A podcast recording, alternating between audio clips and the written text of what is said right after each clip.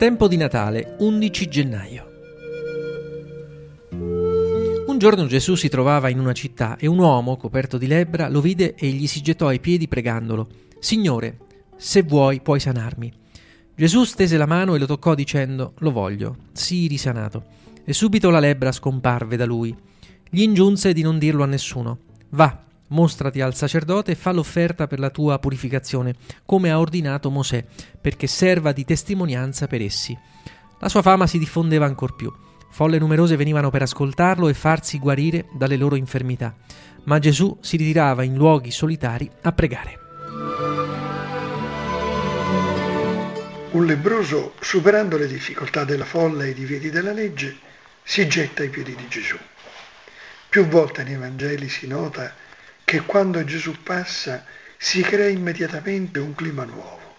Saltano pregiudizi, regole, spesso fortemente radicate, e tanti si attornano a lui. Anche Gesù, a dire il vero, questa volta, superando ogni regola, quando vede il lebroso, non lo allontana, anzi, lo tocca con la mano. È un gesto che sconfigge la barriera che separa il sano dal lebroso e che soprattutto supera ogni paura.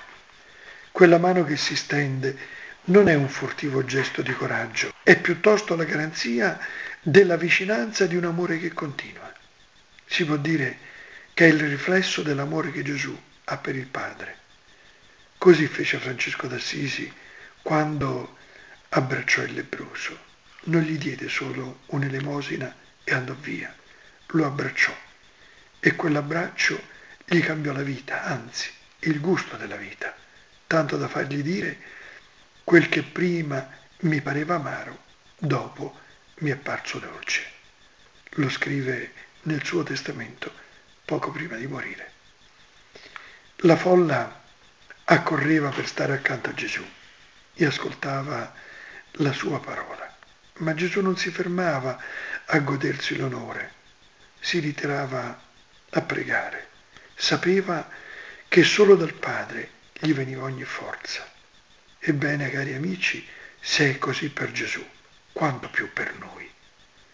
La sua nascita è un invito a fargli spazio nella nostra vita perché la sua presenza porti frutti di conversioni e di vita buona.